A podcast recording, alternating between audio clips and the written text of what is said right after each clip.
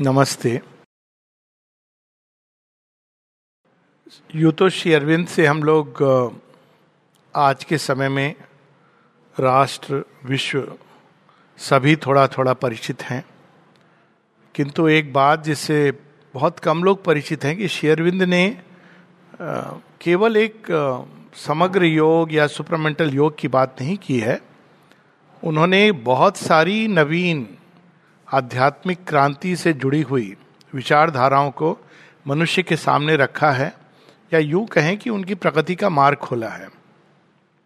उनमें से एक है, एक ऐसा विषय है जिसके बारे में अध्यात्म में बहुत कम चिंतन हुआ है। कम से कम पिछले कुछ सौ वर्षों या हज़ार वर्षों की बात करें, क्योंकि अक्सर जब हम अध्यात्म की बात करते हैं तो घूम फिर कर हम अंत में लक्ष्य, मोक्ष इसकी बात करते हैं। स्पष्ट ही मोक्ष एक व्यक्तिगत लक्ष्य है।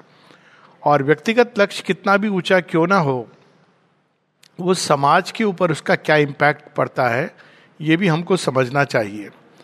तो हम लोग देखते हैं कि एक समय में भारतवर्ष में अगर पुरातन काल में जाए तो उस समय मोक्ष की जगह एक आदर्श राज्य, एक आदर्श एक ऐसा धर्म राज्य, राम राज्य, इसकी परिकल्पना की गई थी।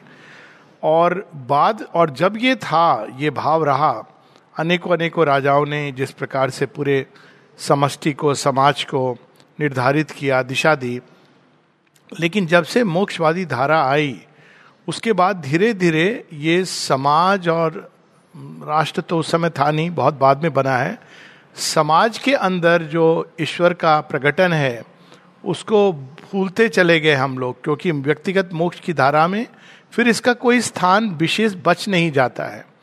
और उसका हम लोग देखते हैं कि अंत क्या हुआ। एक पतन हुआ भारतवर्ष का, किंतु अब एक नया युग प्रारंभ हुआ है, जिसमें केवल एक व्यक्ति को नहीं, बल्कि समाज को भी उठना है। और उठना किसके लिए उठना है? अभिव्यक्ति का माध्यम बनना है, व्यक्ति को भी और समाज को भी।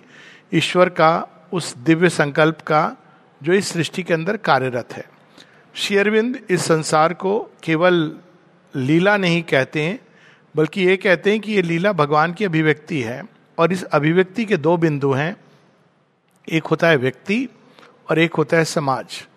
अगर हम इसके मूल में जाएँ, अब समाज का जो इसके दो अर्थ निकलते हैं, एक जो साधारण अर्थ निकलता है, सम, समान, बराबर, अज, जन्मे, लेकिन इसका जो रियल रूट में अगर हम जाएँ तो आगे बढ़ना। एक साथ जब मिलकर के कोई समूह आगे बढ़ता है तो वो वास्तव में एक समाज का रूप लेता है। लेकिन एक ऐसा स्थान जहाँ पे सब लोग आपस में लड़ाई कर रहे हैं, सब लोग आपस में विद्वेश कर रहे हैं, वो स्वाभाविक है कि वो समाज नहीं है। वो तो एक फ्री फॉर ऑल कोई ग्रुप है। तो शुरू से ये दोनों बिंदुओं पे मनुष्य की एक प्रकार से दृष्टि गई है। और अगर आप मनुष्य से पहले देखें तो पशुओं में भी है। पशुओं में एक हायर एनिमल्स के साथ में एक समाज का, एक ग्रुप लाइफ का एक प्रारंभ हो जाता है। पशुओं में व्यक्ति की बहुत स्वतंत्रता नहीं है। व्यक्ति, यानी एक सिंह, ने, प्रकृति ने ऐसा बनाया है कि चाहे वो सिंह हो या सियार हो या स्वान हो या बिल्ली हो, वो एक समूह होते हैं। उसमें जो व्यक्ति होता भी है, वो समूह का ही अंग होता है। और एक लंबे समय तक हम देखते हैं कि मनुष्य का जब विकास प्रारंभ होता है तो इसी मॉडल पर, प्रकृति के इसी मॉडल पर व्यक्ति और समूह के बीच में सामंजस्य बैठाने की चेष्टा की जाती है। इस प्रकार से कि व्यक्ति को मात्र एक समाज का अंग माना जाता है और इससे अधिक कुछ नहीं। और उसका काम है समाज को देना, अपना सर्वोत्तम या सर्वोत्कृष्ट, और समाज उसको सुरक्षा प्रदान करता है, उसको सिक्योरिटी देता है। लेकिन व्यक्ति को समाज के नियमित दायरे के अंदर रहना ये एक आवश्यक बात बताई जाती है, क्योंकि अगर वो दायरे के बाहर जाता है तो समाज उसका बहिष्कार करता है। इस तरह से एक समाज और व्यक्ति के बीच में जो ट्राइब्स हैं, तब से लेकर के आज तक ये संबंध रहा है। किंतु ये भी सत्य है कि जब भी समाज ने एक नया कदम उठाया है, वो उन व्यक्तियों के कारण उठाया है, जिन्होंने अपने समय में समाज से हट करके कोई चीज़ करी। उस समय हम लोग उसको व्यक्ति नहीं समझ पाते थे। अगर हम देखें इवन श्री राम ने बहुत रिवोल्यूशनरी चीज़ें की हैं, पर उस, उतनी पीछे हम ना भी जाएँ और हम देखें कि बुद्ध ने उस समय के समाज से बिल्कुल हटकर चीज़ें की। श्री कृष्ण ने कई सारे सामाजिक नियम थे, उन सबके परे चीज़ें की और वो एक बाद में एक नया स्टैंडर्ड बन जाते हैं। तो ये एक तालमेल व्यक्ति और समाज के बीच जो सही तालमेल होना चाहिए। वो अभी तक मनुष्य उसको पा नहीं सका है। और वो कैसे पाएगा, इसकी बात हम लोग करेंगे। लेकिन इसको इस तरह से हम समझें कि एक आइडियोलॉजी है, विचारधारा है, जहाँ व्यक्ति की कोई स्वतंत्रता नहीं है। वो एक एक्सट्रीम है, जिसमें व्यक्ति के ऊपर जो समाज थोपेगा, उसको स्वीकार करना है। इस तरह का समाज कुछ समय के लिए लगता है कि बहुत व्यवस्थित है लेकिन बहुत ही शीघ्र उसके अंदर पतन प्रारंभ हो जाता है, क्योंकि उसमें विकास की संभावना नहीं होती है। तो हम देखेंगे कई इस प्रकार के रिलीजियस आइडियोलॉजीज हैं, कई इस प्रकार की जहाँ पर ये व्यक्ति की कोई स्वतंत्रता नहीं है। जीवन को एक नए ढंग से देखने की, समझने की, जीने की, और इस कारण चूँकि उसमें विकास की धारा नहीं खुल पाती है तो पतन होने लगता है। It becomes a close system dead end एक दूसरा जो एक्सट्रीम आइडियोलॉजी है, वहाँ केवल व्यक्ति है। व्यक्ति चलाता है और समाज इज़ सबॉर्डिनेट। समाज का काम क्या है? व्यक्ति की फ्रीडम को जितना अधिक संभव है, बनाए रखना। तो व्यक्ति, वहाँ व्यक्ति इंपॉर्टेंट है और समाज नहीं। वहाँ एक समस्या, दूसरी ये खड़ी हो जाती है, क्योंकि व्यक्ति समाज से रिवोल्ट करके आगे बढ़ता है तो समाज के अंदर धीरे धीरे अव्यवस्था आने लगती है और फिर से उन, उसका सामंजस्य टूट जाता है। इस तरह से अलग अलग भिन्न भिन्न बहुत सारी इसमें अगर हम वेस्टर्न लिटरेचर को पढ़ें तो उसमें हम देखते हैं कि समाज और व्यक्ति के सामंजस्य को बैठाने की कई प्रकार के तंत्र, यानी टेक्निक्स मेथड्स सिस्टम्स जो इवॉल्व हुए हैं तो हम पहले वेस्टर्न और फिर इंडियन उसको देख लें क्विकली तो वेस्टर्न कल्चर में एक बहुत पहले जो चीज़ आई, वो है थियोक्रेसी थियोक्रेसी एक ऐसी चीज़ है जो भारतवर्ष में इसको एक प्रकार से हम धर्म तंत्र कह सकते हैं। थियोक्रेसी क्या है? जहाँ पर जो समाज को रूल करता है वो एक प्रीस्ट होता है। तो उसका जो बाकी सब रहेंगे, लेकिन जो प्रीस्ट है, वो गवर्न करेगा। पुराने ग्रीक उसमें भी हम देखते हैं, शेरविंद की कहानी है, बड़ी सुंदर प्ले है उनका, जिसमें प्रोमेथियस की बात करते हैं। तो प्रीस्ट गवर्न करता है। राजा को प्रीस्ट की बात सुननी होती थी। जो पंडित है या ऋषि है, उसकी बात के अनुसार राजा अपना काम करता था। एक दूसरे प्रकार का भी एक सिस्टम आया, जिसमें वो जो राजा है वो है तो अपने आप में स्वतंत्र, लेकिन वो एक भगवान विष्णु का प्रतिनिधित्व करता है। ये भी एक बात आई। तो वहाँ प्रीस्ट नहीं है, लेकिन फिर भी वो एक ईश्वर का प्रतिनिधित्व करता है। तो ये एक चीज़ भारतवर्ष में थी, ये वेस्ट में भी थी।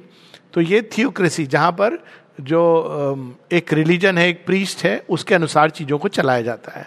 थियोक्रेसी की समस्या क्या है कि समस्या ये है कि यदि रिलीजन बहुत उदात है, उदार है बहुत विशाल है, जैसे सनातन धर्म। तो थियोक्रेसी संभव है, क्योंकि उसके अंदर अपने आप इन बिल्ट मैकेनिज्म से विकास के। लेकिन यदि रिलीजन बहुत संकीर्ण है, जैसे इस्लाम हुआ या क्रिश्चियनिटी जो एक्सक्लूड कर देते हैं बाकी सबको तो वहाँ पे थियोक्रेसी एकदम विनाश का द्वार खोल देगी, क्योंकि वहाँ पे ना व्यक्ति, ना किसी और प्रकार के ग्रुप की का कोई स्थान है। तो थियोक्रेसी इसलिए हम देखते हैं कि जो वेस्टर्न वर्ल्ड है, जो एक समय क्रिश्चियन वर्ल्ड होता था, वहाँ पे उसका पतन प्रारंभ हुआ, क्योंकि थियोक्रेसी के कारण इंक्विजिशन हुए थियोक्रेसी के कारण जो पोप ने अगर कह दिया वहाँ पे कि पृथ्वी कहीं घूमती नहीं है, पृथ्वी स्टैटिक है और पृथ्वी गोल नहीं है तो सबको स्वीकार करना है। इवन एक वैज्ञानिक नहीं उसको चैलेंज कर सकता है। तो थियोक्रेसी की समस्याएँ हुई कि लोग स्टक हो गए थे एक समय पर, खासकर उन स्थानों पे जहाँ पे धर्म बहुत संकीर्ण था। भारतवर्ष में ये नहीं हुआ। थियोक्रेसी भी रही, डेमोक्रेसी भी रही, भारत में जनपद भी थे, राजा को प्रतिनिधि भी माना जाता था, क्योंकि सनातन धर्म की विशेषता है कि वो बहुआयामी है, बहुमुखी है बहु, बहुत सारी बहुल को लेकर के चलता है, जनपद भी थे जिसको हमें आज की डेमोक्रेसी कह सकते हैं।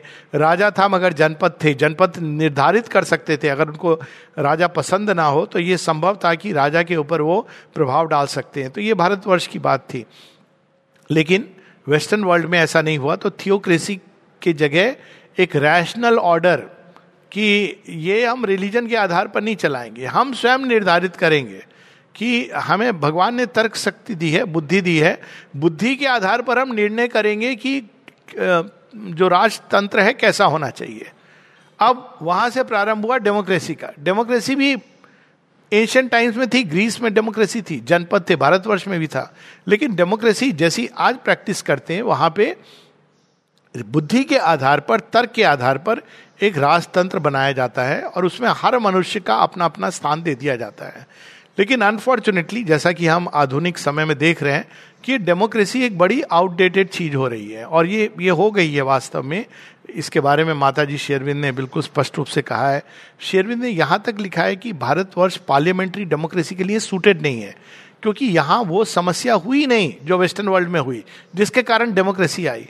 क्योंकि वहाँ पर धर्म तंत्र बहुत ही एक संकीर्णता में बंधा हुआ था। इसलिए डेमोक्रेसी की ज़रूरत थी, रीजन की, रैशनल रिवोल्ट की ज़रूरत थी, लेकिन भारतवर्ष में रीजन और फेथ, विज्ञान और अध्यात्म, ये सब साथ साथ चले हैं साथ साथ इनका विकास हुआ है।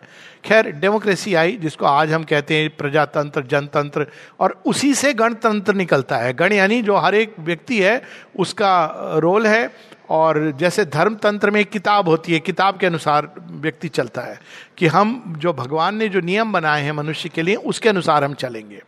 लेकिन यहाँ पर नियम मनुष्य बनाता है रीजन और तर्क बुद्धि का उपयोग करके।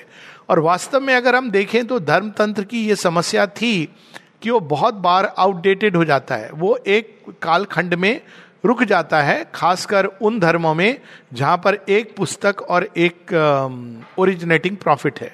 तो वहाँ पे क्या होता है, कई चीज़ें, नियम इस तरह के होते हैं गवर्न करने के लिए गवर्नेंस के, जो उस कालखंड के अनुरूप होते हैं। कई सारी चीज़ें। अब मैं तो अब फॉर इंस्टेंस ऐसे धर्म है जहाँ पे आप जन्म से सुन्नत की जाती है। It is purely related to जिस जगह आप रहते थे, उसके कंटेक्स्ट में था। या आपको ऊपर से नीचे तक ढकना होता है। अब हम देखेंगे कि ये इस्लाम में भी था, भारतवर्ष में, वो वो राज्य जहाँ पर इन्वेजन होते थे तो वहाँ पर इस तरह की ढकने की प्रथाएँ आई। लेकिन अगर आप भारतवर्ष के पूर्वोत्तर प्रदेश में जाएँगे, दक्षिण में जाएँगे तो नहीं ये मिलता है। क्यों? क्योंकि ये समस्या नहीं थी। ये ये एक कंटेक्चुअल चीज़ होती है।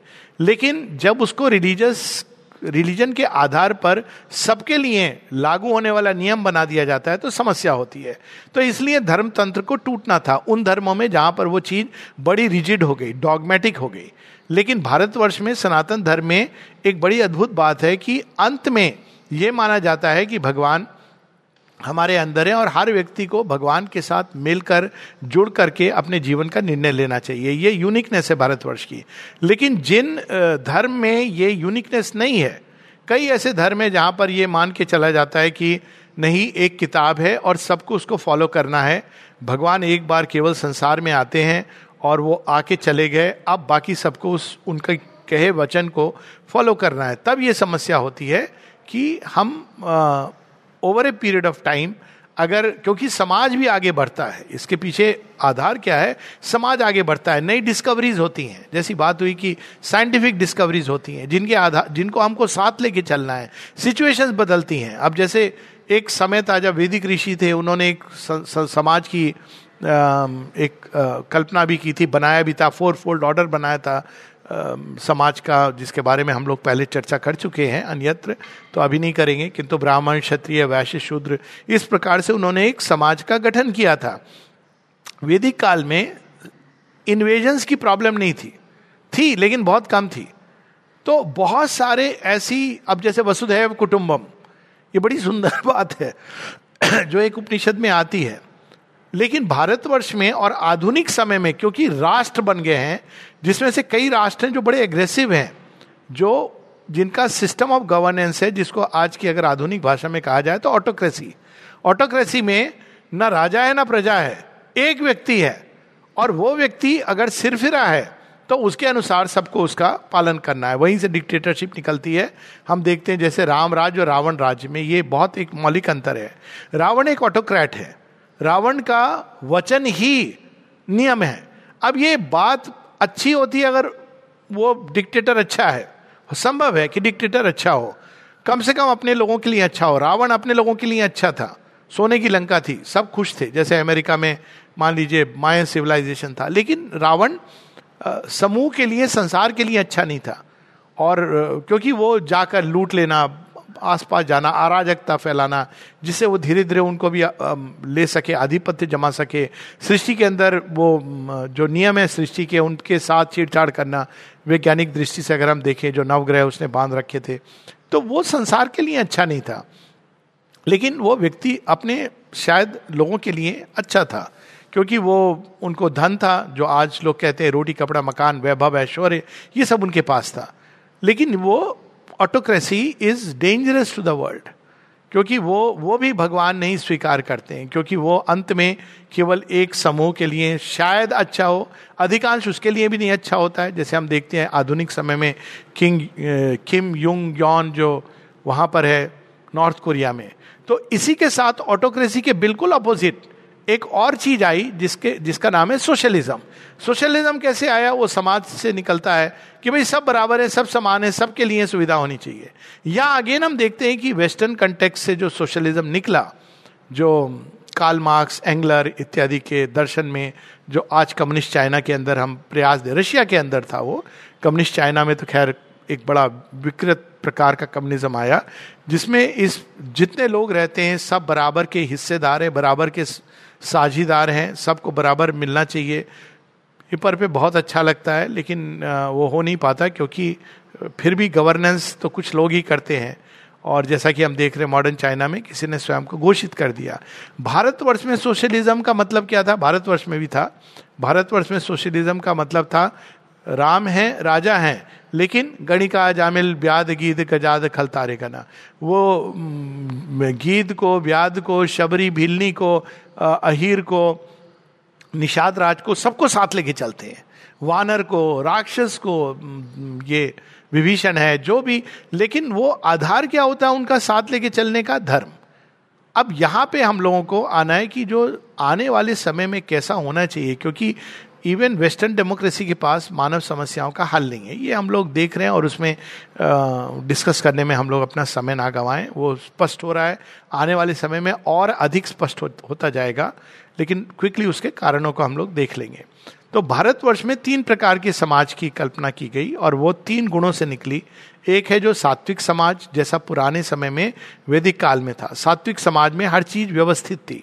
हारमोनियस थी। और शेरविंद कहते हैं, वो सात्विक समाज एक ऐसी गाड़ी की तरह था, जो भगवान के मंदिर के, जिस पर्वत पर है, उसके चारों ओर वो चक्कर लगाती थी। लेकिन अगर उसको, अब व्यक्ति को जाना है तो उतर के गाड़ी से जाना होगा। यानी समाज सपोर्ट करता था आपकी स्पिरिचुअल एस्पिरेशन को।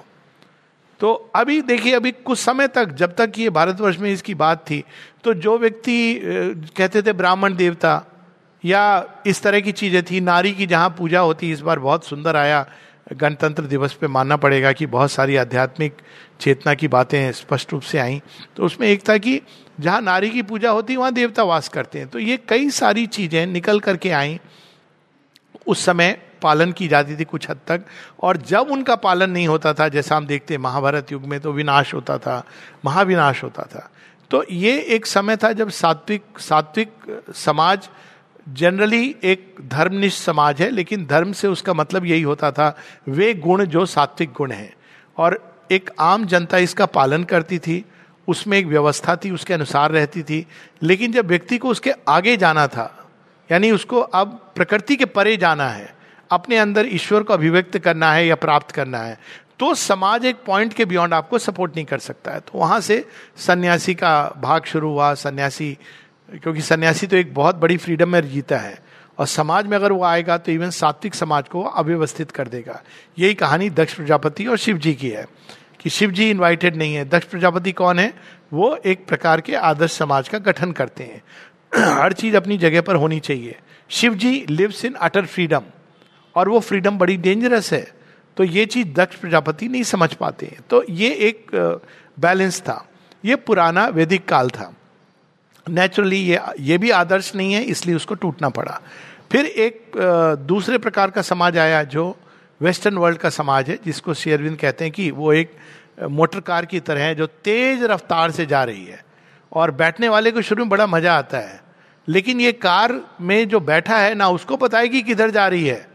और उसको मालूम नहीं है कि कुछ दूर जाकर के ये क्रैश होने वाली है।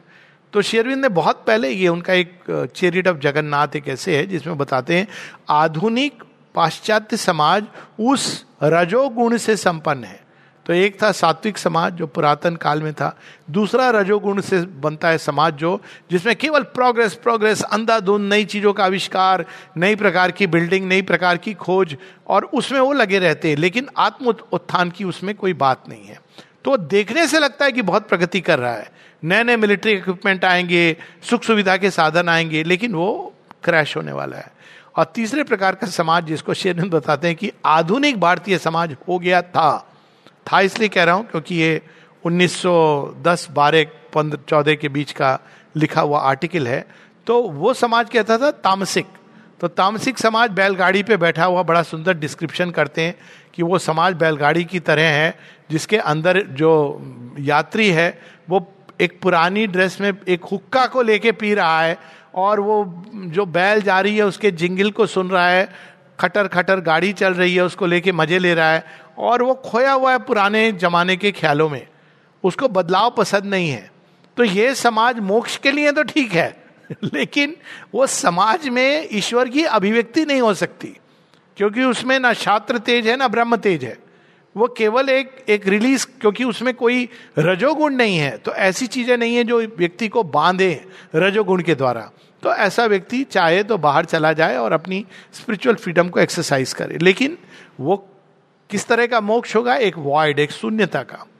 वो भी it's not worth for a spiritual person तो ये इस प्रकार के समाज का अलग अलग समय पे प्रयास हुआ। इन सब के पीछे जो मूल भाव वो ये है कि भगवान केवल व्यक्ति के द्वारा नहीं, समाज के द्वारा भी स्वयं को अभिव्यक्त करते हैं। ये एक बड़ी अद्भुत विचार है जो अब हम देखें, पीछे तो लगता है कि हाँ ऐसी विचारधारा रही है राम राज्य की या kingdom of heaven upon earth की।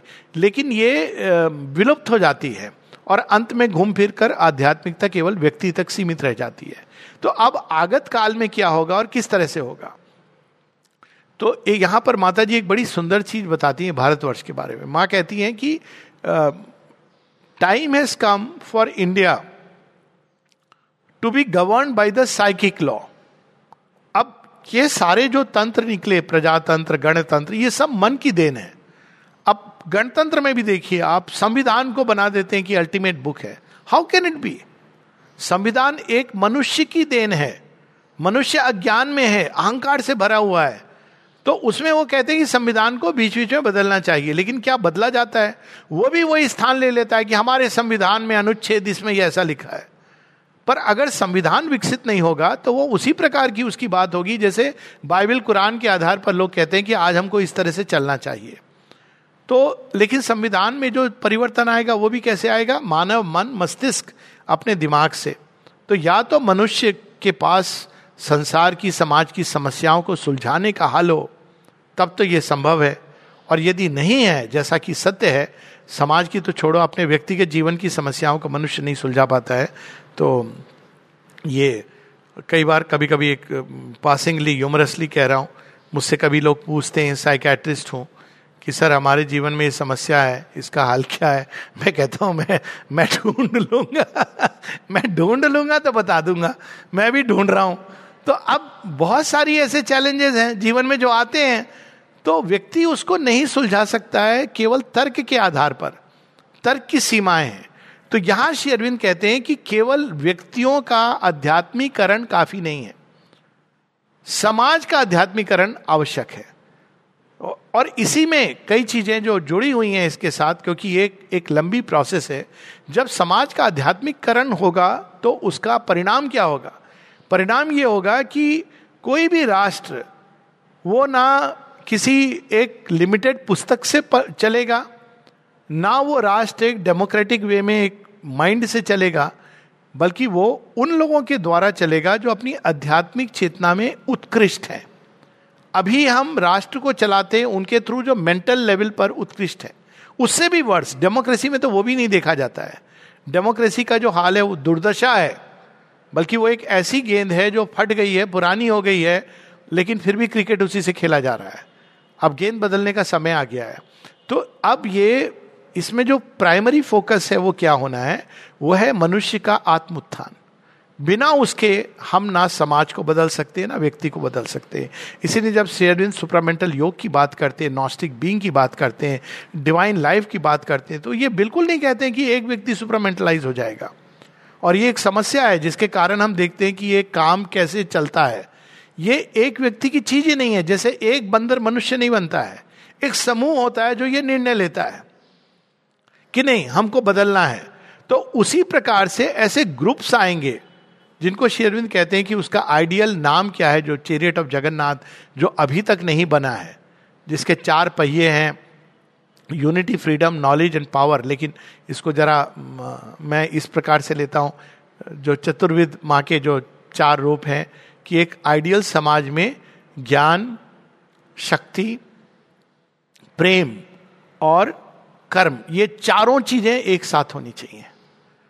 और ये जब आएँगी, एक साथ जुड़ेंगी, ऐसे लोग जिनके अंदर एक व्यक्ति जिसके अंदर ज्ञान, शक्ति है, एक जिसके अंदर वह शक्ति है जिसके द्वारा वो the power power aspect of the divine एक तीसरा जिसके अंदर प्रेम और सबको सामंजस्य में लाने की यूनिटी लाने की हारमोनी लाने की शक्ति है। और एक जो कर्म के मार्ग में, अनेकों प्रकार के जितने भी कर्म हैं, कर्म केवल एक नहीं, बल्कि, वो जैसे स्किल्स हैं, हर क्षेत्र में जहाँ कर्म है, विद्या है, उसके अलग अलग रूप हैं, इन सब में वो जीवन में उत्कृष्ट है, जो आध्यात्मिक चेतना में इतना उठ गया है। जब इस प्रकार के लोग एकजुट होंगे तब जो नया सिस्टम आएगा जिसकी बात माने जगह जगह कई की है और प्रयास भी किया है कुछ हद तक आश्रम में प्रयास किया फिर औरविल में प्रयास किया और ये प्रयास रहेगा जब तक ये आइडियल समाज नहीं आ, जा, आ जाता तो दैट इज़ कॉल्ड ओलीगार की ओलीगार की और ओलिगार्की को हम देखें तो डायरेक्ट डिवाइन तंत्र है। तो डिवाइन तंत्र कैसे? हम देखते हैं कि एक ईश्वर है एक है। आप किसी नाम से बुलाएँ। फिर उनके चार मुख्य रूप हैं। और जिनको वैदिक ऋषियों के, वैदिक काल के देवताओं के नाम से हम बुलाएँ तो हम देखते हैं वरुण, मित्र, भग और आर्यमन। और अगर हम इनको आधुनिक पुराणिक नाम से सुनाएँ तो ब्रह्मा सेल्फ एग्जिस्टेंट जो एग्जिस्टेंस को क्रिएट करते हैं। इज़ द क्रिएटर और विष्णु, जो उसके पालनहार हैं, जो उसको मेंटेन करते हैं। हर चीज़ को हारमोनी में बैलेंस रखना, ये उनका काम है। और तीसरे, शिव संहारक है, शक्ति उनके पास है। तांडव कर सकते हैं, रौद्र रूप धारण कर सकते हैं। और चौथे, कृष्ण, जो सब जगह आनंद, हर चीज़ के अंदर एक आनंद का रस संचार करते हैं, जिसके कारण विकास बढ़ता रहता है। श्री अरविंद ने इसको चतुर्विद रूप, माता माता पुस्तक में महेश्वरी, महाकाली, महालक्ष्मी, महासरस्वती, इनके नाम दिए हैं।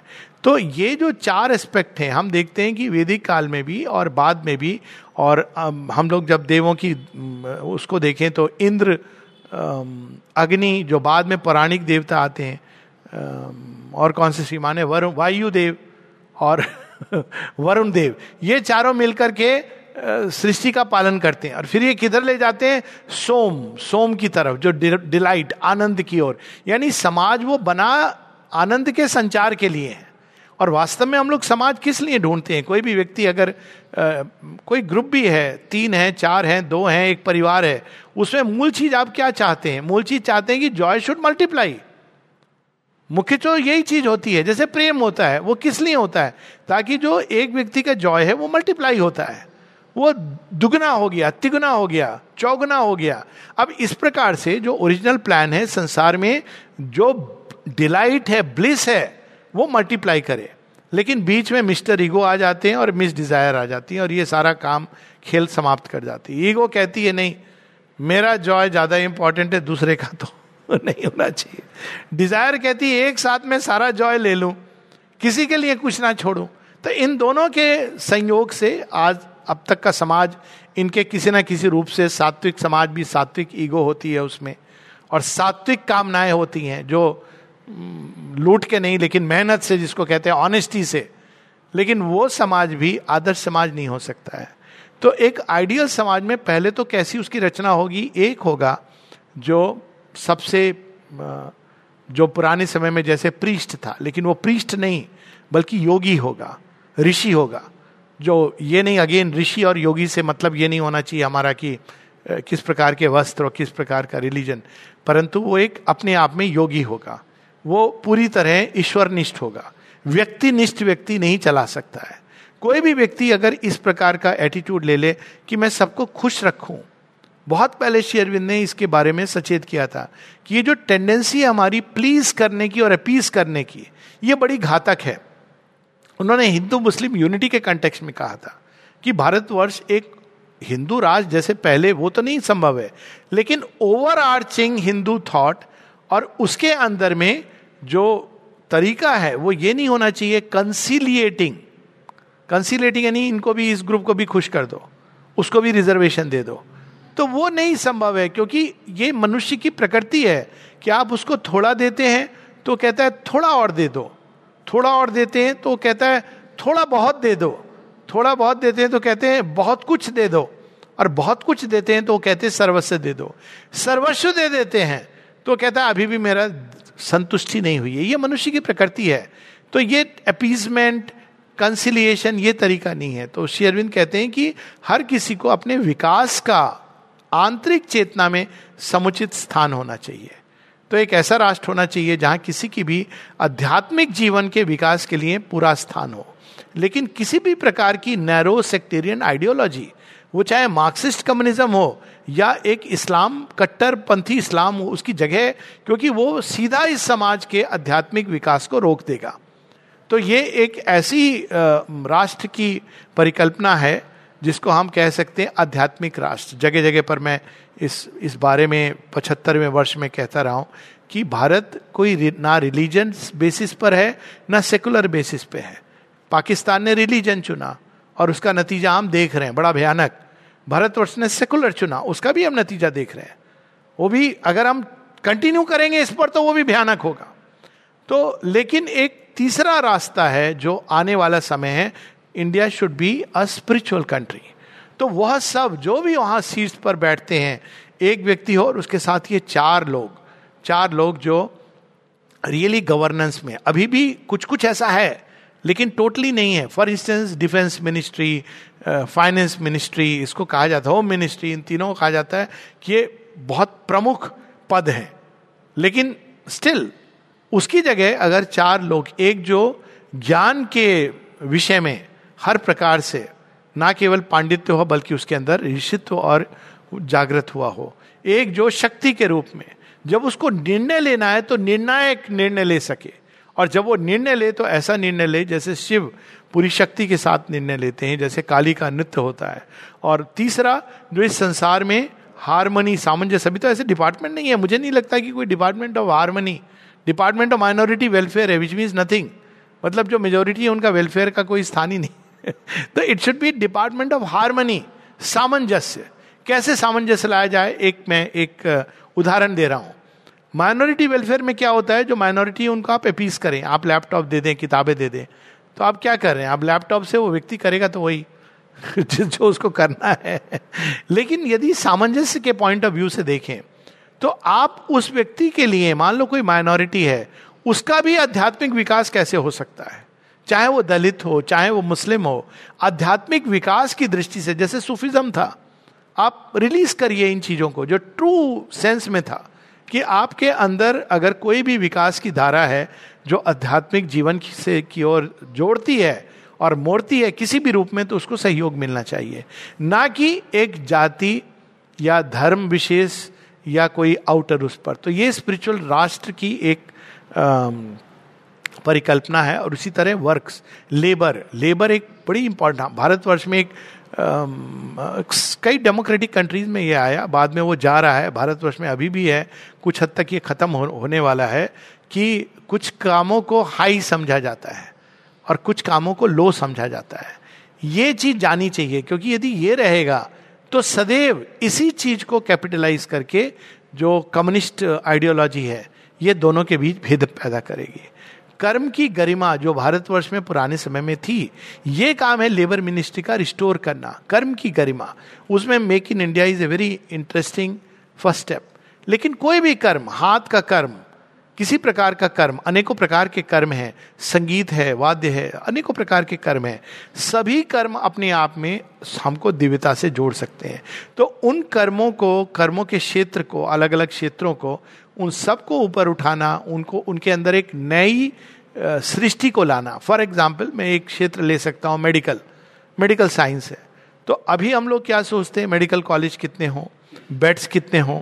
डॉक्टर कितने हों? इक्विपमेंट कैसे हों? वेंटिलेटर हो कि नहीं this is not the way ये एक मेंटलाइज्ड वे है। लेकिन मेडिकल साइंस के क्षेत्र में उसका आध्यात्मिक ऊर्जा कैसे आए? अभी कुछ समय पूर्व, अभी आने के एक घंटे पूर्व मेरी बात हो रही थी।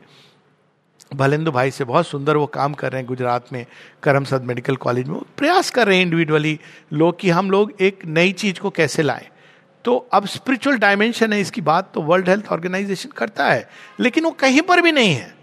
ये भारतवर्ष को लीड लेनी चाहिए कि हम इसको, चीज़ों को, वायरस को, वैक्सीन को दवाइयों को, इन डॉक्टरों को, मरीजों को, हम लोग एक आध्यात्मिक दृष्टिकोण से देखेंगे और किस तरह से हम अस्पतालों में ये परिवर्तन लाएँ कि उसके अंदर एक आध्यात्मिक ऊर्जा का संचार हो।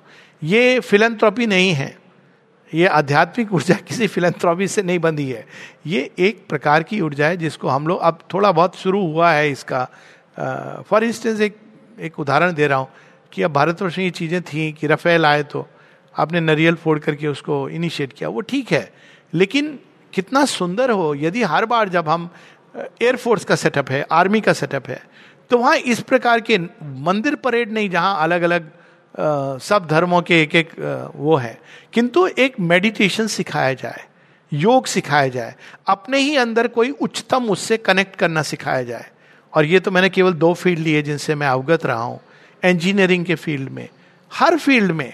और जब हम ऐसा करेंगे तो राष्ट्र का उत्थान होगा, क्योंकि अगर हम पुराने समय में देखते हैं तो कितनी ट्रमेंडस क्रिएटिव एनर्जी थी, जो आर्यभट्ट तक और कालिदास या लिटरेचर का फ़ील्ड हो साइंस टेक्नोलॉजी का, वो क्रिएटिव ऊर्जा कहाँ से आती थी? क्योंकि कहीं ना कहीं अंदर में एक आध्यात्मिकता से जुड़ा हुआ कोई भाग था, चाहे वो आध्यात्मिक ट्रांसफॉर्मेशन, रूपांतरण ना भी हुआ हो, नहीं हुआ था। लेकिन फिर भी कोई ना कोई चीज़ थी जो कनेक्टेड थी। फिर वो डिसकनेक्टेड हो गई क्योंकि पूरी साइंस वगैरह सबने एक वेस्टर्न मॉडल ले लिया। तो फिर से ये आवश्यक है कि हम अपने जितने भी कर्म हैं, चाहे वो रेस्टोरेंट है होटल है इवन एंटरटेनमेंट इंडस्ट्री है, उन सब के अंदर इस नई चीज़ को अंदर में लाएँ कि चीज़ों का एक आध्यात्मिक दृष्टि होती है, दृष्टिकोण होता है। तो एक ऐसे भी लोग होने चाहिए, जो इन्वॉल्व होने चाहिए गवर्नमेंट की फंक्शनिंग में, जो चीज़ों के अंदर आध्यात्मिक दृष्टि को ला सके। तो ये एक बहुत बड़ा एक भविष्य है, जो खुल रहा है और आगे और भी प्रखर होता जाएगा, क्योंकि यही संसार का भविष्य है। लेकिन इसके लिए हम लोगों को इस, श्री अरविंद इसकी बहुत विस्तार में ह्यूमन साइकिल में चर्चा करते हैं, कि आइडियल स्पिरिचुअलाइज सोसाइटी कैसे होगी। उसमें हम जो क्रिमिनल है, उसके साथ कैसा व्यवहार करेंगे।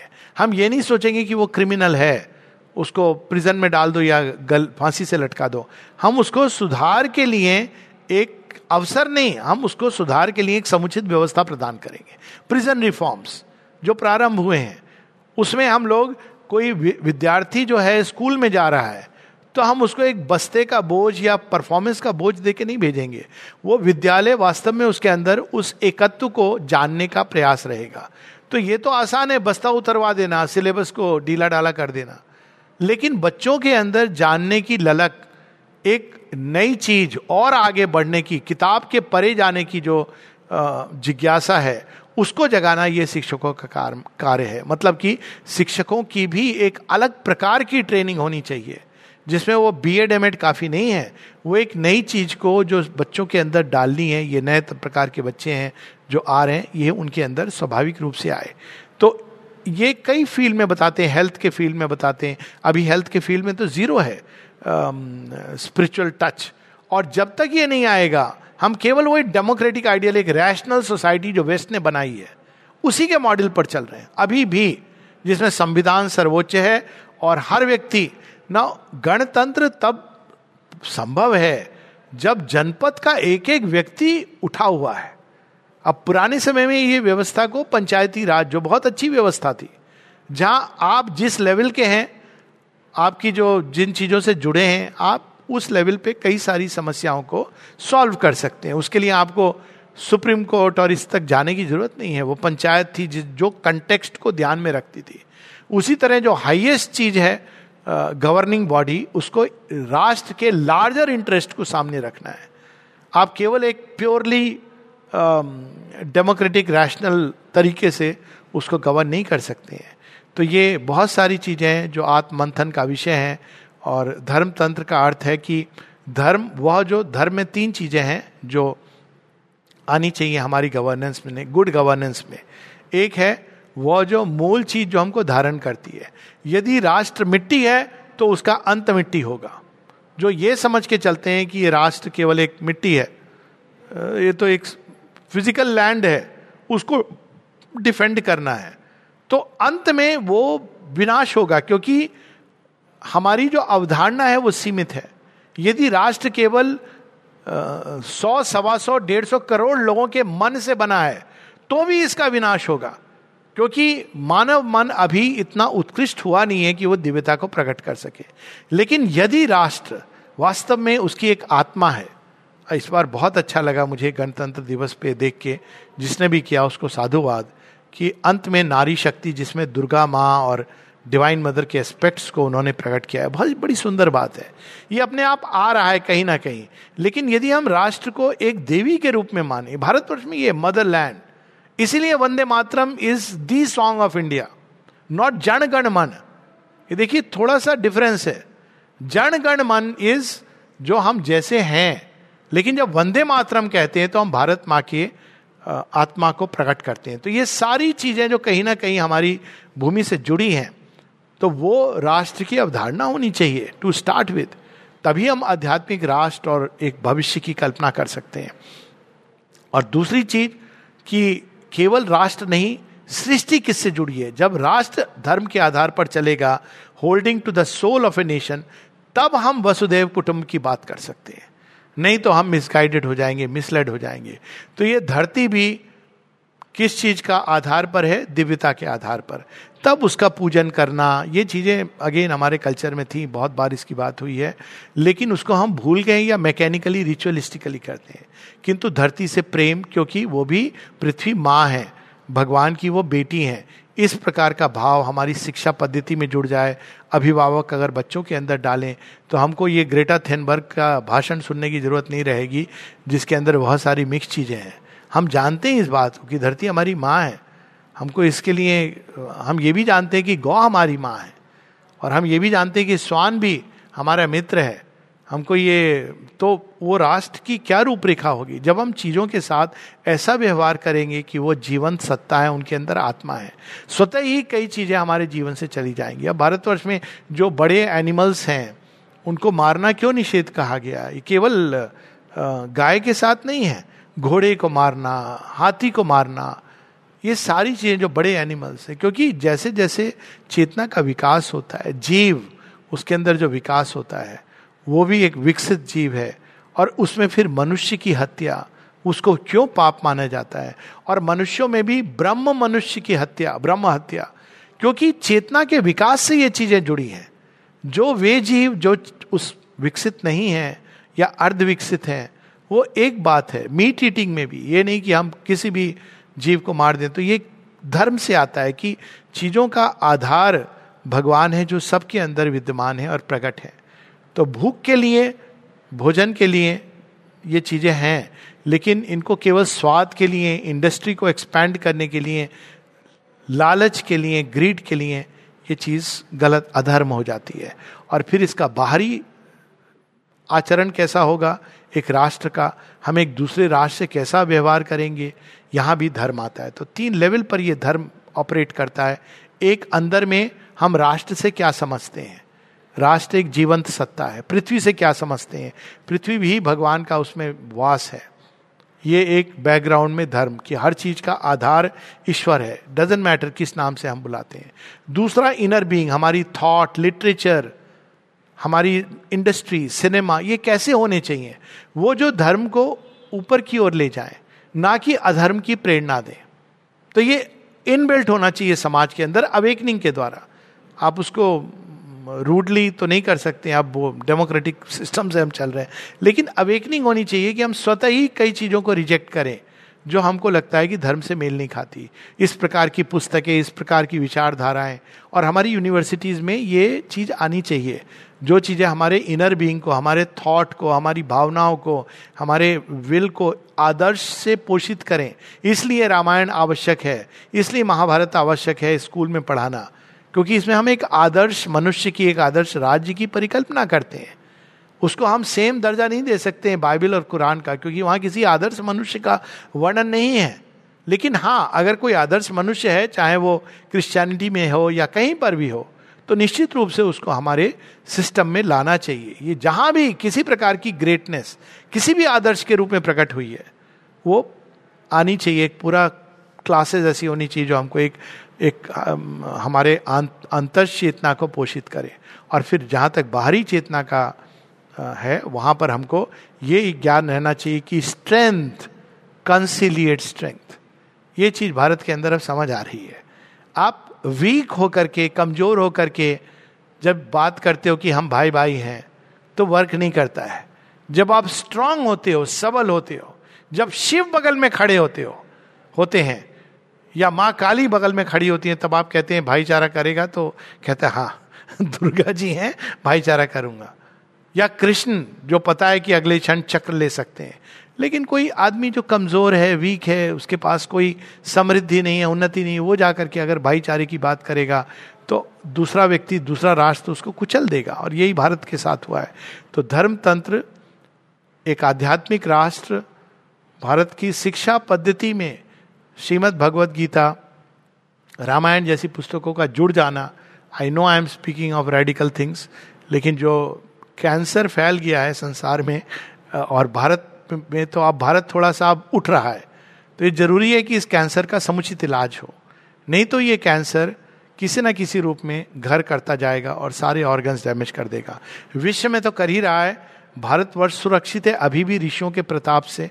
अभी भी इसके अंदर वेदवाणी योगियों को फिर भी मान्यता दी जाती है। और अभी भी जो योगी है, गुरु है, उसको कोई स्क्रिप्चर से या पंडित से श्रेष्ठ माना जाता है।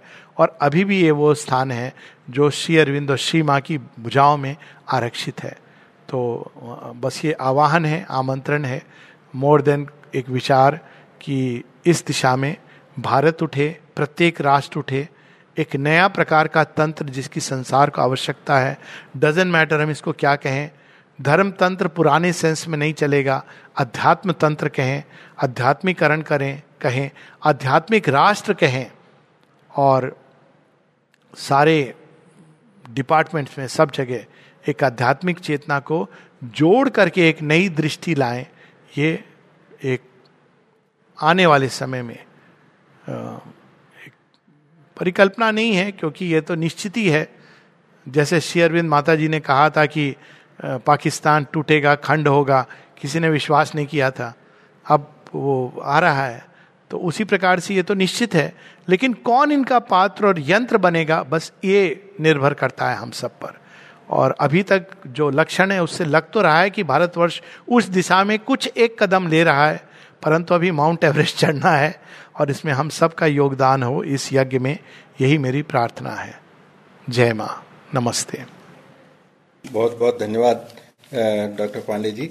बहुत ही सुंदर वार्ता समाज की अवधारणा समाज की सुंदर व्याख्या से आपने प्रारंभ करके और अंत में आपने यहाँ तक जो कहा कि व्यक्ति के विकास पे काम नहीं चलेगा पूरे समाज को आध्यात्मिक होना पड़ेगा ये बहुत बड़ी बात है। मेरी एक दो ऑब्जर्वेशन थी या मेरे मन में कुछ प्रश्न है। एक तो ये था कि आपने एक तामसिक समाज की बात करी और आपने बताया कि जो नाइन्टी बीसवीं शताब्दी का प्रारंभ था जब उस, वो हमारा समाज जो था, तामसिक समाज जैसा था तो क्या उस समय तो एक देश में आग जल रही थी अंदर ही अंदर स्वतंत्रता की तो क्या उसको हम तामसिक कह सकते हैं? एक। और दूसरा प्रश्न मेरा, प्रश्न क्या है एक है, आपने कहा ज्ञान शक्ति, प्रेम और कर्म, क्या ये हमारी वही चारों जब साथ हो तो क्या ये वही वर्ण व्यवस्था वाली बात नहीं है चारों की वही बात नहीं है जो हमारी पहले थी? बहुत ही सुंदर वार्ता आप थोड़ा सा हाँ इन दोनों प्रश्नों को पहले हम लोग ये लें कि तामसिक समाज, अगर हम बीसवीं शताब्दी के प्रारंभ का भारतवर्ष देखें, प्रारंभ से मेरा मतलब है लेट 1800 एंड अर्ली 1900 तो वो भारतवर्ष ऐसा था जहाँ देखिए इंदु प्रकाश में अठारह सौ तिरानवे में श्री अरविंद ने लेख शुरू किए थे जहाँ वो पूर्ण स्वराज की मांग कर रहे थे। तो उस समय की जो कांग्रेस या जो भी पार्टी, एक ही पार्टी थी उस समय, उन्होंने उनको मना किया ऐसा लिखने के लिए। उन्होंने कहा, यह असंभव है। तामसिक समाज का क्या लक्षण होता है? वो चीज़ें जैसी हैं, वैसी चाहता है। हाँ उसी व्यवस्था में। वैसी हमारे, वहाँ व्यवस्था थी कि नारी का जो स्थान है, बच्चे का जो जैसे पढ़ना है, जैसी शिक्षा की, उसमें बदलाव। वो पुराने में बहुत अच्छी चीज़ें थी हमारे यहाँ, लेकिन वो वहाँ स्टक था। जिसको हम कहें रिचुअल्स हैं, जिनको, जिनके अंदर का जो मूल सत्य है, उसको हमने खो दिया था। बस उसको करके हम लोग समाज को किसी तरह बचा रहे थे। जहाँ तक भारतवर्ष के क्रांतिकारी आंदोलन की तो ये बहुत सुंदर बात आपने बताई। लेकिन ध्यान से अगर हम देखें तो अट्ठारह की जो क्रांति हुई, अठारह में लक्ष्मीबाई रानी झांसी की रानी, इसके बाद से 58 से, आप देखिए कि 1900 के प्रारंभ तक फॉर गुड 42 इयर्स भारत एक मरियमान अवस्था में था। जो कुछ उसमें थी, थोड़ी क्रांति की बात और आध्यात्मिक अन्वेषण और उन्मेष की बात वो श्री रामकृष्ण परमंश जो 1986 में और श्री स्वामी विवेकानंद को सामने रख देते हैं। हाँ लेकिन अदरवाइज़ इन जनरल भारतवर्ष की यह अवस्था थी कि ओपनली कहा जा रहा था dogs and Indians not allowed और भारत ने इसको स्वीकार कर लिया था कि नहीं, ये जो गोरे हैं, ये हमसे ज़्यादा जानते हैं। और इसीलिए कई भारतीय उस समय वो रिफॉर्म के नाम पर जो एंग्लिसाइजेशन ऑफ़ इंडिया इसको समझते थे। और मैं स्वयं जानता हूँ ऐसे लोगों को जो ये कहते थे, अंग्रेज़ी बोलना इसको बहुत वो गर्व की बात, विदेश में जाके पढ़ाना, स्वयं श्री अरविंद के जो फादर थे उन्होंने श्री अरविंद को भेजा। क्यों? क्योंकि यहाँ रहकर वो कुछ नहीं सीखेगा वहाँ। तो वो जो उनके पास रोल मॉडल था वो केवल ये था, माइकल मधुसूदन दत्त, इन्होंने जो मेघनाथ वध की बात की है, इससे प्रभावित थे लोग जो ये समझने लगे थे कि, अरे ये रामायण में तो बड़ी बेकार की चीज़ें लिखी हैं, अभी भी ऐसी विचारधारा रखते हैं लोग।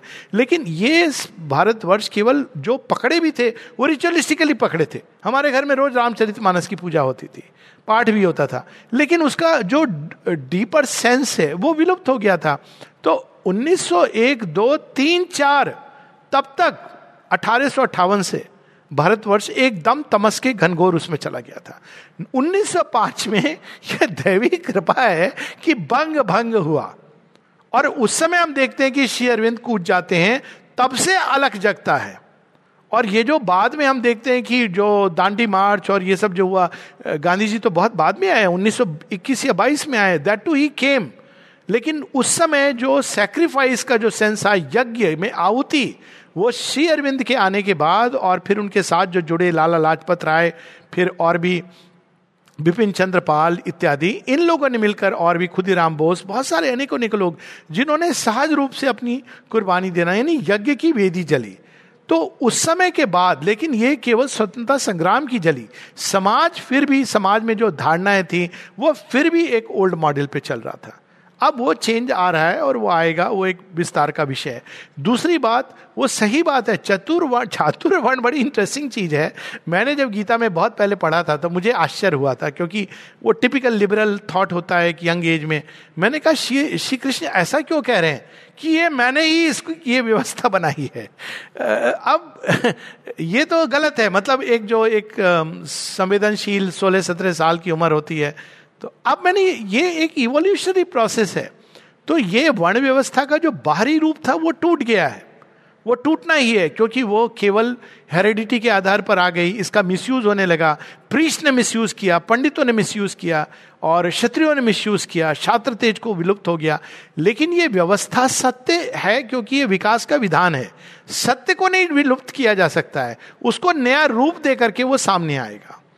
तो वो समाज में इस तरह से नहीं आएगा बिकॉज़ समाज में जो नई प्रजाति के, नई जो क्रिएशन आएगी, उसके अंदर ये चारों एस्पेक्ट्स रहेंगे साइमल्टेनियसली लेकिन जहाँ तक गवर्नेंस की सवाल है, वहाँ पे ओलिकार की रहेगी, क्योंकि गवर्नेंस में आपको पाँच, छह लोग ऐसे होंगे, लेकिन प्रत्येक व्यक्ति के अंदर सब कुछ रहेगा, लेकिन एक प्रधान एस्पेक्ट रहेगा. जैसे कोई होगा जो कर्म प्रधान होगा और कोई होगा जो ये सामंजस्य चीज़ों में लाना ये तो ओरिजिनल प्लान है, इसको नष्ट नहीं किया जा सकता। जैसे मैंने कहा, वो फोर एस्पेक्ट्स हैं। लेकिन इसका रूप को बदलना है, निश्चित रूप से। और वो बदल रहा है, अब अब जैसे है, अब वेस्टर्न कंटेक्स्ट में भी ये चीज़ थी। प्रोफेशनल्स हैं देन एडमिनिस्ट्रेटर्स हैं पॉलिटिशियंस एंड एडमिनिस्ट्रेटर्स और तीसरे हैं जो इंडस्ट्रियलिस्ट हैं, और चौथे हैं जो वर्कफोर्स है। वेस्ट में शूद्र समाप्त हो गया है, क्योंकि उसकी, उसका स्थान ऑटोमेटॉन और रोबो इन सबने ले लिया है। लेकिन किसी ना किसी रूप में ये चीज़ें मनुष्य के अंदर विकास के साथ जुड़ी हैं। लेकिन ये नए रूप में आनी चाहिए। ये नहीं कि ये भंगी है, इससे दूर रहो और वो वो सब चीज़ें नष्ट होनी चाहिए और वो चली गई हैं। वो तो मॉडर्नाइजेशन से चली गई हैं। लेकिन ऐसे लोग हैं जो डॉक्टर हैं, लेकिन उनकी जो चेतना है, वो केवल भौतिक उससे जुड़ी है। अब एक डॉक्टर है जो केवल मान लीजिए वो बिज़नेस के लिए मेडिसिन कर रहा है। तो it's not a good thing वो अस्पताल बना रहा है, लेकिन पैसा कमाने के लिए बना रहा है। तो वो अव्यवस्था पैदा कर रहा है। डॉक्टर बना है वो करोड़ रुपए या पता नहीं कितना रेट चलता है आजकल। वो करोड़ रुपए लेके डॉक्टर बनता है, फिर वो विवाह में अपने दहेज लेता है। तो ये सारी चीज़ें क्योंकि सिस्टम में हमने इस व्यवस्था को कंप्लीटली भूल गए। Anybody who can compete anybody who can pay money becomes लेकिन जो टेम्परामेंट है व्यक्ति का, अब ये कैसे आएगी? इस तरह से आएगी कि आप मिलिट्री में तो ये है और ये बहुत अच्छी स्कीम थी अग्निपथ, जिसमें से आप सॉर्ट आउट करेंगे कि कौन सच में क्षत्रिय है, किसके अंदर राष्ट्रभक्ति है। अब उसी, क्योंकि अदरवाइज़ यू डोंट नो आपने एनडीए में आप कंपीट कर गया व्यक्ति। लोग हैं जो आते हैं, बाहर से आते हैं बीए करके आते हैं। कंपीट करने की बात है। दो लेवल पे आपने टेस्ट पास किया और आप मिलिट्री में आ गए। हु नोस कल को आप पैसे के लिए बिक सकते हैं। लेकिन यदि आप पाँच साल सर्व करके लिए जाते हैं, उसी प्रकार से डॉक्टर की परीक्षा, इसमें टेम्परामेंट होना चाहिए। शिक्षक है, केवल बी एड एम एड काफ़ी नहीं है टेम्परामेंट तो ये टेम्परामेंट का जो जिसको हम कहते हैं कि टेस्टिंग या कोई तरीक एप्टीट्यूड इस प्रकार से ये जीवन में आना चाहिए। और तब चीज़ें व्यवस्थित होंगी। पुरानी व्यवस्था चली गई है, वापस नहीं आनी चाहिए। No more it should be कि मैं पांडे हूँ तो ब्राह्मण हूँ। That is nonsense it doesn't matter क्या सरनेम है। सरनेम जाने वाले हैं वैसे भी, जैसे पुरातन काल में सरनेम नहीं इंपॉर्टेंट थे। लेकिन हमारा एप्टीट्यूड स्वधर्म स्वधर्म के अनुसार शिक्षा होनी चाहिए। वो स्कूल से शुरू होनी चाहिए। स्कूल में पढ़े सब विषय, लेकिन हम बच्चे जब गुजरते हैं, यही फ्री प्रोग्रेस सिस्टम का जो रियल इंग्लिश ट्रांसलेशन है तो वो यही होगा, स्वधर्म स्वभाव। कुछ बच्चे हैं जो लीडरशिप के लिए तैयार होते हैं। कुछ बच्चे हैं जो ज्ञान युक्त होते हैं। तो इन सब का एक समय के बाद अलग अलग दिशा में इनको जाना चाहिए। लेकिन हर व्यक्ति चाहता है कि नहीं, उनका बच्चा ये चार लाइन में चले जाए। तो all this has to go ये एक जागरूकता भी चाहिए, शिक्षा पद्धति में जुड़ना चाहिए। तो दैट इज़ हाउ ये व्यवस्था नए रूप में आएगी, जहाँ हर कर्म की अपनी एक उसके द्वारा आप भगवान की पूजा कर रहे हैं, ये भाव आएगा। That is still a way लेकिन प्रारंभ हो गया है। धन्यवाद डॉक्टर साहब। और किसी का कोई प्रश्न हो तो स्वागत है। एक तो डॉक्टर पांडे साहब को बहुत बहुत साधुवाद कि वो उनकी मल्टीफेरियस पर्सनैलिटी है ना। एक तो चिकित्सक है आर्मी के आदमी है और टीचर भी रहे हैं। हम्म, हम्म। और इन सबका समन्वय करते हुए एक आध्यात्मिक उन्नयन की दिशा में जा रहे हैं। तो कहना क्या है? अब यही है कि अपने यहाँ जैसे वेस्टर्न पैटर्न पे ये जो अधिकार और कर्तव्य की बात कही गई है, ये पूरी तरह से यूरोपियन कॉन्सेप्ट है। हालाँकि पे हमारा जो संविधान बना है तो कर्तव्य हम भूल जाते हैं, लेकिन हमारा भारतीय सिस्टम जो है, इसके अधिकार और कर्तव्य की बात नहीं थी। वो धर्म तंत्र था, जिसपे अधिकार और कर्तव्य चीज़ जो है, वो इस तरह से होती ही नहीं है। अगली चीज़ यह है कि हमारा जो भारतीय समाज की विलक्षणता रही है, जिसको श्री अरविंद ने कहा है कि उसकी चार चीज़ें कही हैं। पहला, आध्यात्मिकता आध्यात्मिकता, दूसरा जो है बौद्धिकता, सुदृढ़ बौद्धिकता, तीसरी विलक्षण मानसिकता वो प्राण शक्ति और चौथा समन्वय की भावना। ये शायद इस तरह का गुण जो है, दुनिया के किसी देश में भी नहीं है। तो ये चीज़ें हम किसी भी प्रोफेशन में हों तो ये चीज़ आनी ही चाहिए। और यही भारतीय समाज बताता है, क्योंकि हम लोग पहले भी डिस्कस कर चुके हैं कि सामंजस्य आत्मा की मातृभाषा है। दुनिया में या दुनिया के परे अगर भगवान में कोई चीज़ सबसे विलक्षण है तो सामंजस्य है। तो सामंजस्य हमारे यहाँ आने की आवश्यकता है। किसी भी प्रोफेशन में हो डॉक्टर के लिए श्री अरविंद ने कहा ही है कि डॉक्टर को गुड़ शक्कर जैसा मीठा जैसा मुलायम और चाहिए। तो अब ऐसा होता है तो पैसा तो बाय प्रोडक्ट के रूप में रहेगा। लेकिन इससे जो है, उसके ऊपर पेशेंट का एक भरोसा बढ़ता है। मदर कहती है कि ultimately it is faith cures faith जो है इतनी महत्वपूर्ण चीज़ है। जिसको हमें विकसित करना है पेशेंट का डॉक्टर में डॉक्टर का पेशेंट में। लेकिन आज के समय में कुछ ऐसा हो गया हमारे कायदे कानून भी कंज्यूमर फोरम आ गए हैं कि बहुत सारे डॉक्टर जो है पेशेंट्स को पोटेंशियल लिटिगेंट के रूप में देख रहे हैं। जो ऐसा होना नहीं चाहिए। डॉक्टर इज़ वेरी एक्सेलेंट ठीक। Thank you very much thank you so much धन्यवाद जी। आदित्य प्रताप प्रणाम सभी को। हाँ जी हाँ। मैं ये पूछ रहा था कि बिगनर्स के लिए कौन सी बुक अच्छी है जो कौन सी बुक अच्छी है बिगनर्स के लिए? शेयरविंद योग से संबंधित? हेलो? हाँ माता पुस्तक बिगनर्स के लिए और उसके साथ छोटी छोटी एक समय बुकलेट्स आई थी elements of yoga basis of yoga beginners के लिए बेस्ट है। माता पुस्तक जिसमें शेयरविंद ने डिवाइन मदर का वर्णन किया है और उनके बारे में बताया है। और साथ में एलिमेंट्स ऑफ़ योगा एक कंपाइलेशन था, बड़ा सुंदर था। लेटर्स थे श्री अरविंद के पता नहीं अब शायद अवेलेबल है ये शब्दा में। फिर उसी के साथ में बेसिस ऑफ़ योगा ये बिगनर्स के लिए these are two wonderful books three wonderful books to start with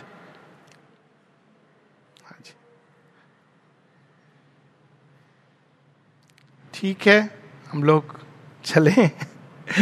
नमस्ते। और फिर मिलेंगे। जय माँ।